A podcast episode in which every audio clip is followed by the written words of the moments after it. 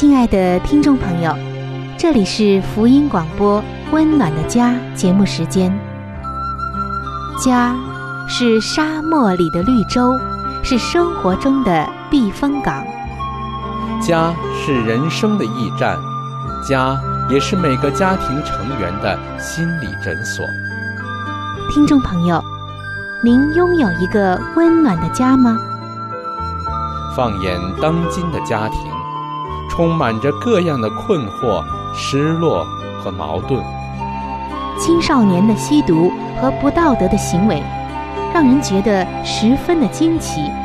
离婚和家庭暴力的行为也已经十分的普遍，单亲家庭的数量也在与日俱增。这种种的问题，不禁使人在怀疑：家庭生活是否还能够继续下去呢？对每个人来说，家庭仍然可以是个安乐窝吗？温暖的家，与您携手探寻幸福家庭的泉源。温暖的家，带您进入关怀与爱的时间。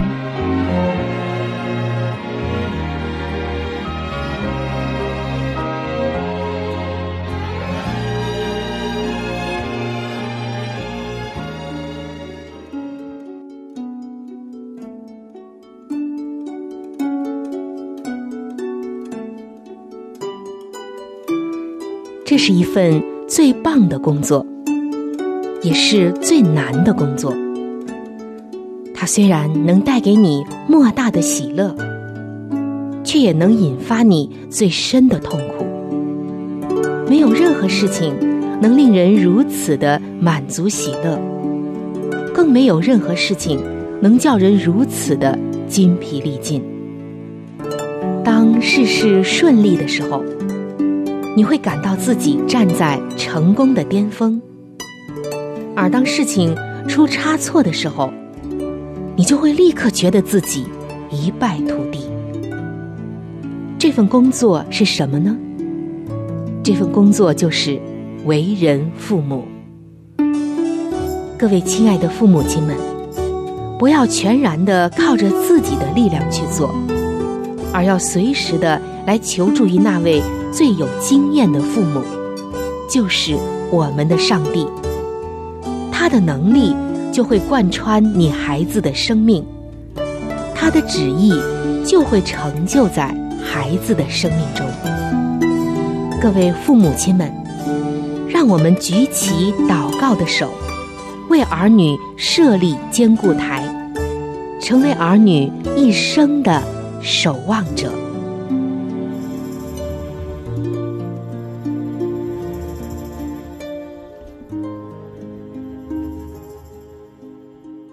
位亲爱的听众朋友，欢迎来到“为儿女守望”这个系列专题的分享当中。各位做父母的朋友们，当你在为孩子祷告的时候，你最迫切、热烈的祷告会是什么呢？我相信，我们最热烈、迫切的祷告，就是希望我们的孩子稳妥保护，不受伤害，祈求他们。能够每一天得蒙上帝的保护。是的，孩子从一出生开始，我们虽然对他们有很多的希望，但是最大的一个心愿是希望他一辈子平平安安的。但当我们祷告的时候，我们有的时候又心烦意乱，担忧交给上帝之后，孩子是不是就能够真的有平安？这种充满了怀疑和担忧的祷告，恐怕很难连接上帝和你我。有一位姐妹有亲身的经历，她说，她儿子生命中的前十七年和女儿生命中的前十二年，他们住在一个大城市里，犯罪率在这个城市里不断的成长，甚至。连他们选择的这一块相对比较好的区域，也无法防范种种的犯罪行为。在这种情况下，他很自然的会为他的孩子的安危担忧。所以，他说：“我每天都祷告，祈求上帝的保护。其实，早在孩子出生之前，我就开始为他们代求了。我求上帝保护他们，不会遇上像摇篮猝死和婴儿疾病等类的事。而当他们长大之后，我又求上帝保护他们，不遇上暴力、折磨和意外。”除了自己祷告和丈夫一起祷告外，她说：“我也会和我们的祷告同伴们一起祷告。”我用诗篇的十七章八到九节祷告说：“我求上帝将他们隐藏在上帝翅膀的荫下，使他们脱离那欺压他们的恶人，就是围困他们要害他们命的仇敌。”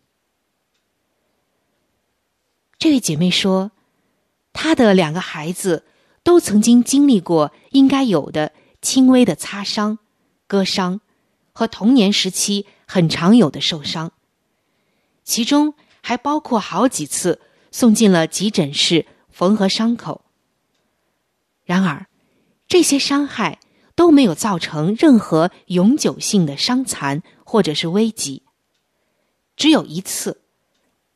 就是他的儿子遭遇了一次车祸。那天一大清早，当他十五岁的儿子和十岁的女儿各自坐上朋友的车子上学后不久，他就接到了那一个会让每一位父母亲心惊胆战的电话。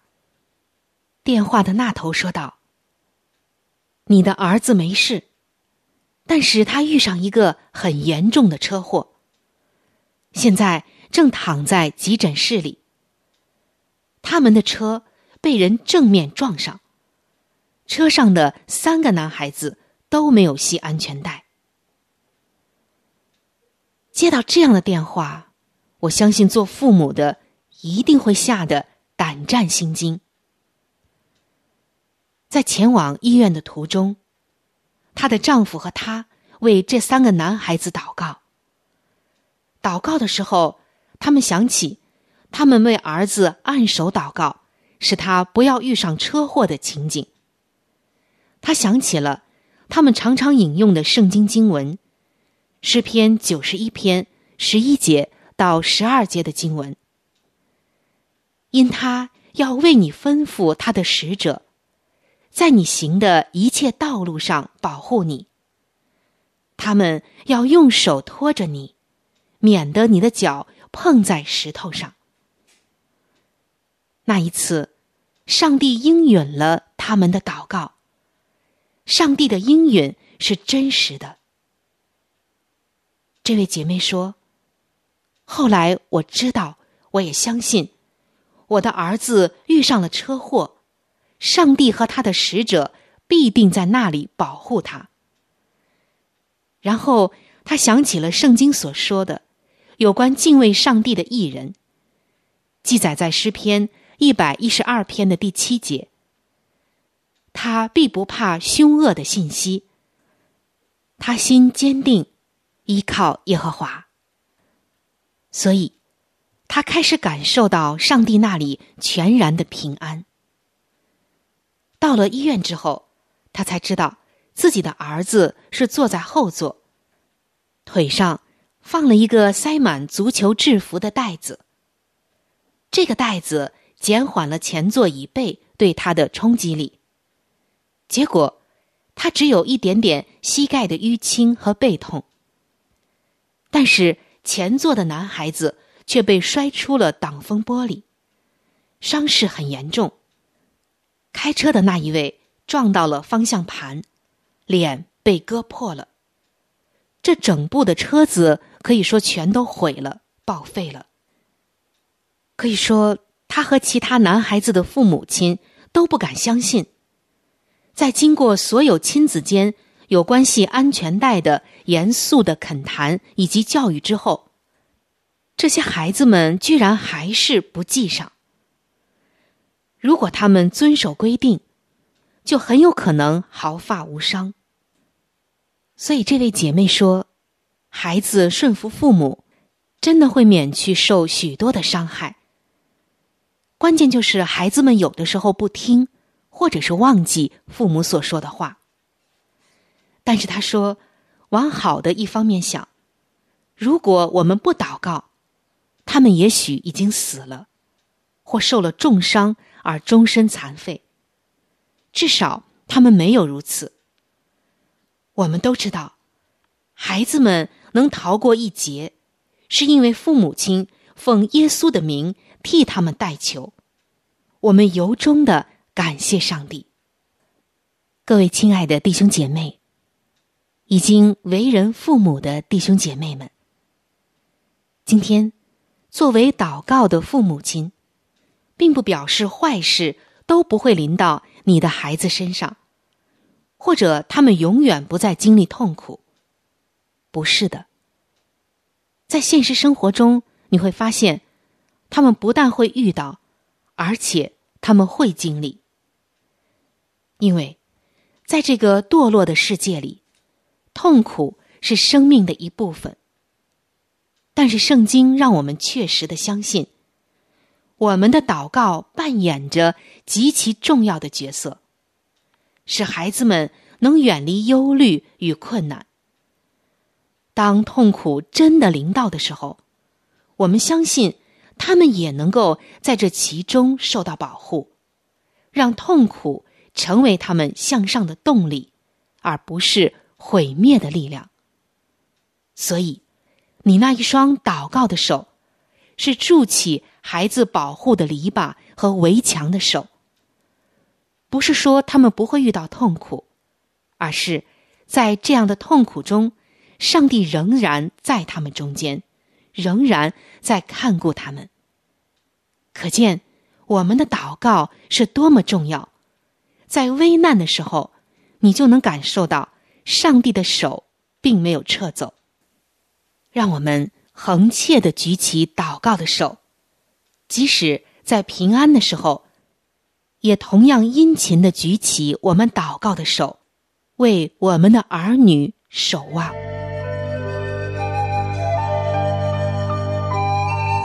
好书分享时间。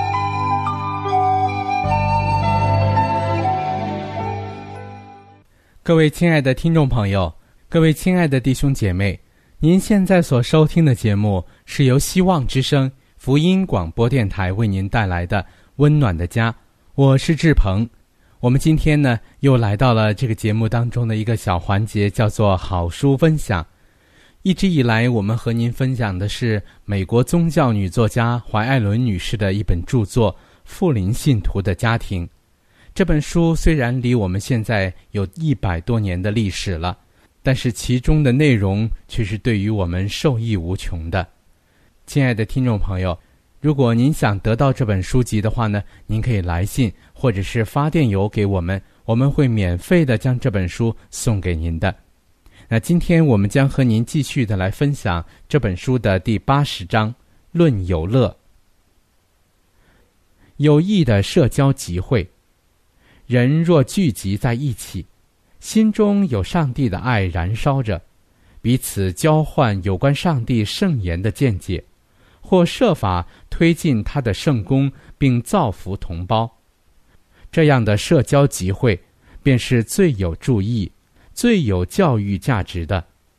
在这些聚集中，若是圣灵为最受欢迎的贵宾所言所行，也不致使他担忧而离开的话，上帝就必得到尊荣，而共聚的人也必得到振奋。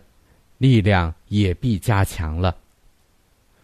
我们的聚游应该如此举行，我们自己也应该如此行，就是务求在我们回家的时候，能怀着一颗对神、对人全都无愧的良心，自觉在一切事上都没有伤害或侵犯任何与我们交往的人，或对他们产生任何不良的影响。耶稣在天真无邪的快乐场合中找得乐趣，各种纵欲的事，耶稣一概斥责；然而他的天性却是乐群的，他受各阶层之人的款待，无论贫富至愚，他都去访问，要从普通生活的问题上，将他们的思想提高到属灵和永恒的事物上。他并不赞同荒唐的生活，也没有些微属世的轻浮玷污他的家行。然而，他仍在天真无邪的快乐场合中找得乐趣，并以亲自参加社交的集合来表示他的赞许。犹太人的婚姻是一种动人的礼节，喜事的快乐不是人子所不喜悦的。在耶稣的心意中，婚姻的喜乐是遥指将来他要带着他的心腹。到他父的家里去，而赎民将与救赎主一同坐在羔羊的婚筵之上。他在言行方面的榜样。他在开始服务时，若有法利赛人或税吏邀他一同聚餐，或设宴款待他，他就应邀而去。在这样的场合中。基督控制了席间的话题，从而发挥了许多宝贵的教训。同席的人都侧耳耳听，因为他岂不是以医治他们中间患病的人，使忧伤的人得到慰藉，并将他们的儿女抱在怀中为他们祝福过吗？税吏和罪人都受感而来亲救他。并且，当他开口施教之时，他们的注意力便全都集中于他了。基督曾教导他的门徒，在与或有或无宗教信仰之人交往时，应当如何行事为人。他以自己的榜样指教他们，在参赴公共聚集之时，他们不必缄口不语。但是他的言谈与过去一般言习上所听到的截然不同。对于他的听众而言，他口中所出的每一句话都是活的香气，叫人活；而当他们凝神倾听的时候，似乎都存着乐意领受的心念。怀师母曾参赴一次愉快的社交聚会。当我结束东部漫长的旅程之后，便赶回自己的家里，准备在海斯堡度除夕。当时大学的礼堂已经布置妥当，准备举行一次安息日学团聚会。丝山的花圈、秋天的树叶、常绿树的枝子，以及各种鲜花都布置得优雅悦目。还有一口以绿色枝条编成的大钟，高悬在入口的拱门上面，有许多捐款悬挂在圣诞树上。这些捐款将用以记住平民，并购置一口大钟。在这次聚会中，一切的言行都不致使任何人的良心感觉不安。有人问我说：“怀师母。”你对于这次聚集的观感如何？它是否与我们的信仰相符呢？我回答他们说：“是的，是与我的信仰相符的。”以赢得人心的感化力来吸引青年。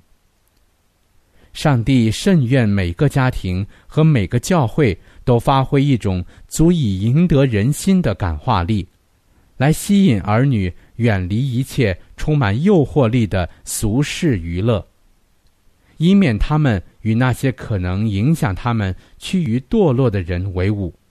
要研究怎样赢得青年人来归向耶稣。第八十一章，使人满足的康乐活动。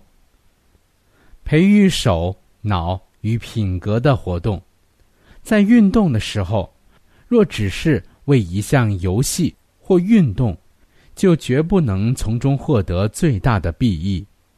置身于新鲜的空气中，或操练一下肌肉，固然也有些益处，但若使用同样的精力去履行有益的任务，则获益更大，而且心理上必产生满足之感，因为这样的活动含有助人的意义，以及因善尽职责而获致良心上所给予的嘉许。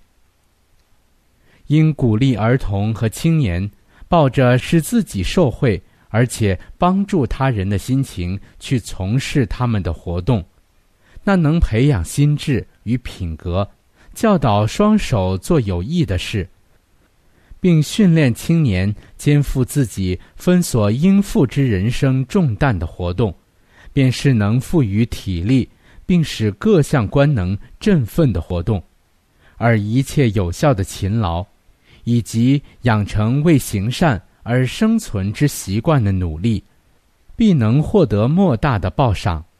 那为儿童及青年造福的康乐活动，并非仅仅有益于他们自身，而且也能使他们有益于别人。青年人秉性热诚，而易于受感，对于提示也易起反应。好了，亲爱的听众朋友，亲爱的弟兄姐妹。好书分享这个环节呢，我们今天就和您暂时的分享到这里。那如果您对这本书籍非常的感兴趣，希望得到这本书籍的话呢，请您来信告诉我们，我们会免费的将这本书送到您的手中的。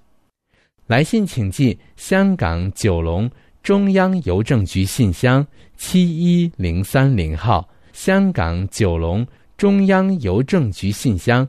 七一零三零号，你写春雨收就可以了。如果你给我们发电子邮件也是可以的，这样更快捷一些。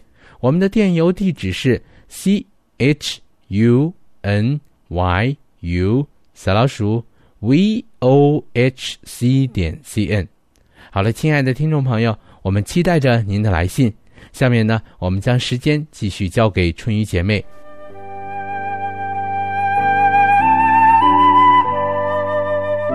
贴心小管家，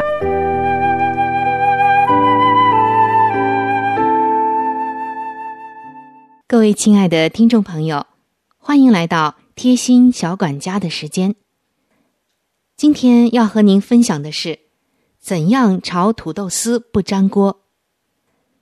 听众朋友，说到土豆，也叫马铃薯，是每个人都喜欢吃的一种食品，尤其是。土豆丝这一道菜肴，可以说呀，家家户户都会去做，甚至爱好的朋友还会经常做这道菜。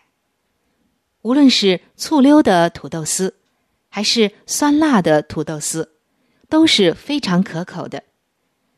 但是我们知道，这土豆中的淀粉含量是很高的，所以炒的时候很容易粘锅。但是如果您用下面的方法，以后炒土豆丝就不会粘锅了。那就是切好的土豆丝，在下锅之前，应该先用清水过滤一遍，洗掉表面的淀粉，这样在炒的时候就不会粘锅了，炒出来的土豆丝才能够根根清爽，又美味又漂亮。另外还要注意，在切土豆丝的时候，要尽量切的细一点。炒的时候要等到油稍微热一些再下锅。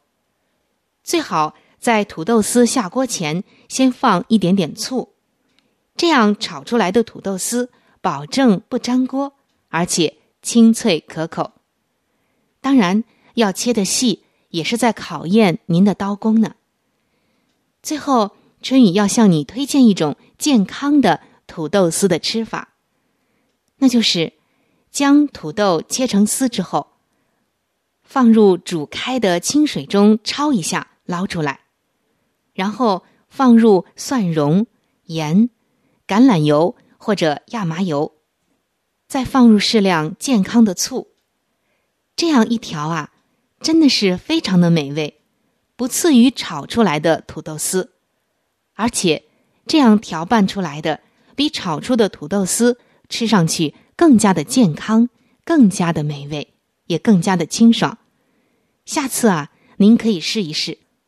我再重复一遍：将切好的土豆丝放在煮开的水中焯一下，捞出来，放到一个容器里面，然后放入适量的蒜蓉、盐、健康的醋以及亚麻油或者橄榄油，就这么一拌，吃着很美味，很健康，而且绝对不会粘锅的。这样的吃法也更加的健康。好，我们今天的贴心小管家就和您分享到这儿。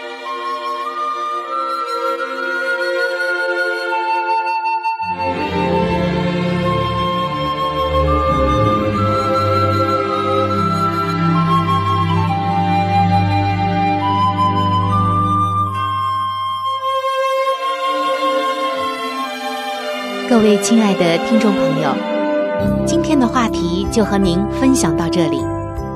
如果您对于家庭，或者是有关于家庭的话题，有什么样的问题、想法与建议，或者是美好的经验与见证，春雨在这里可是非常非常的欢迎您能够写信给我。你可以来信告诉我你心中的问题、困惑与烦恼，我们会尽我们最大的能力帮助到您。另外，在我们这里也为您预备了一些与家庭、婚姻有关的资料，是可以免费的赠送给您的。来信请寄：香港九龙中央邮政局信箱七一零三零号。您写“春雨收”就可以了。春是春天的春，雨。是雨水的雨。如果您是用电子邮件的话，请记我的电子邮箱。我的电子邮箱是 c h u n y u，就是春雨的汉语拼音。接下来是小老鼠 v o h c。点 cn，我们期待着您的来信。在这里要特别说明一点的就是，如果您的条件许可的话，欢迎您能够上网来收听我们的节目，以便于取得最佳的收听效果。我们的网址是三 w 点 v o h c 点 cn。本期的节目到这里就要说再见了，下期节目我们再会。愿上帝赐给您一个温暖的家。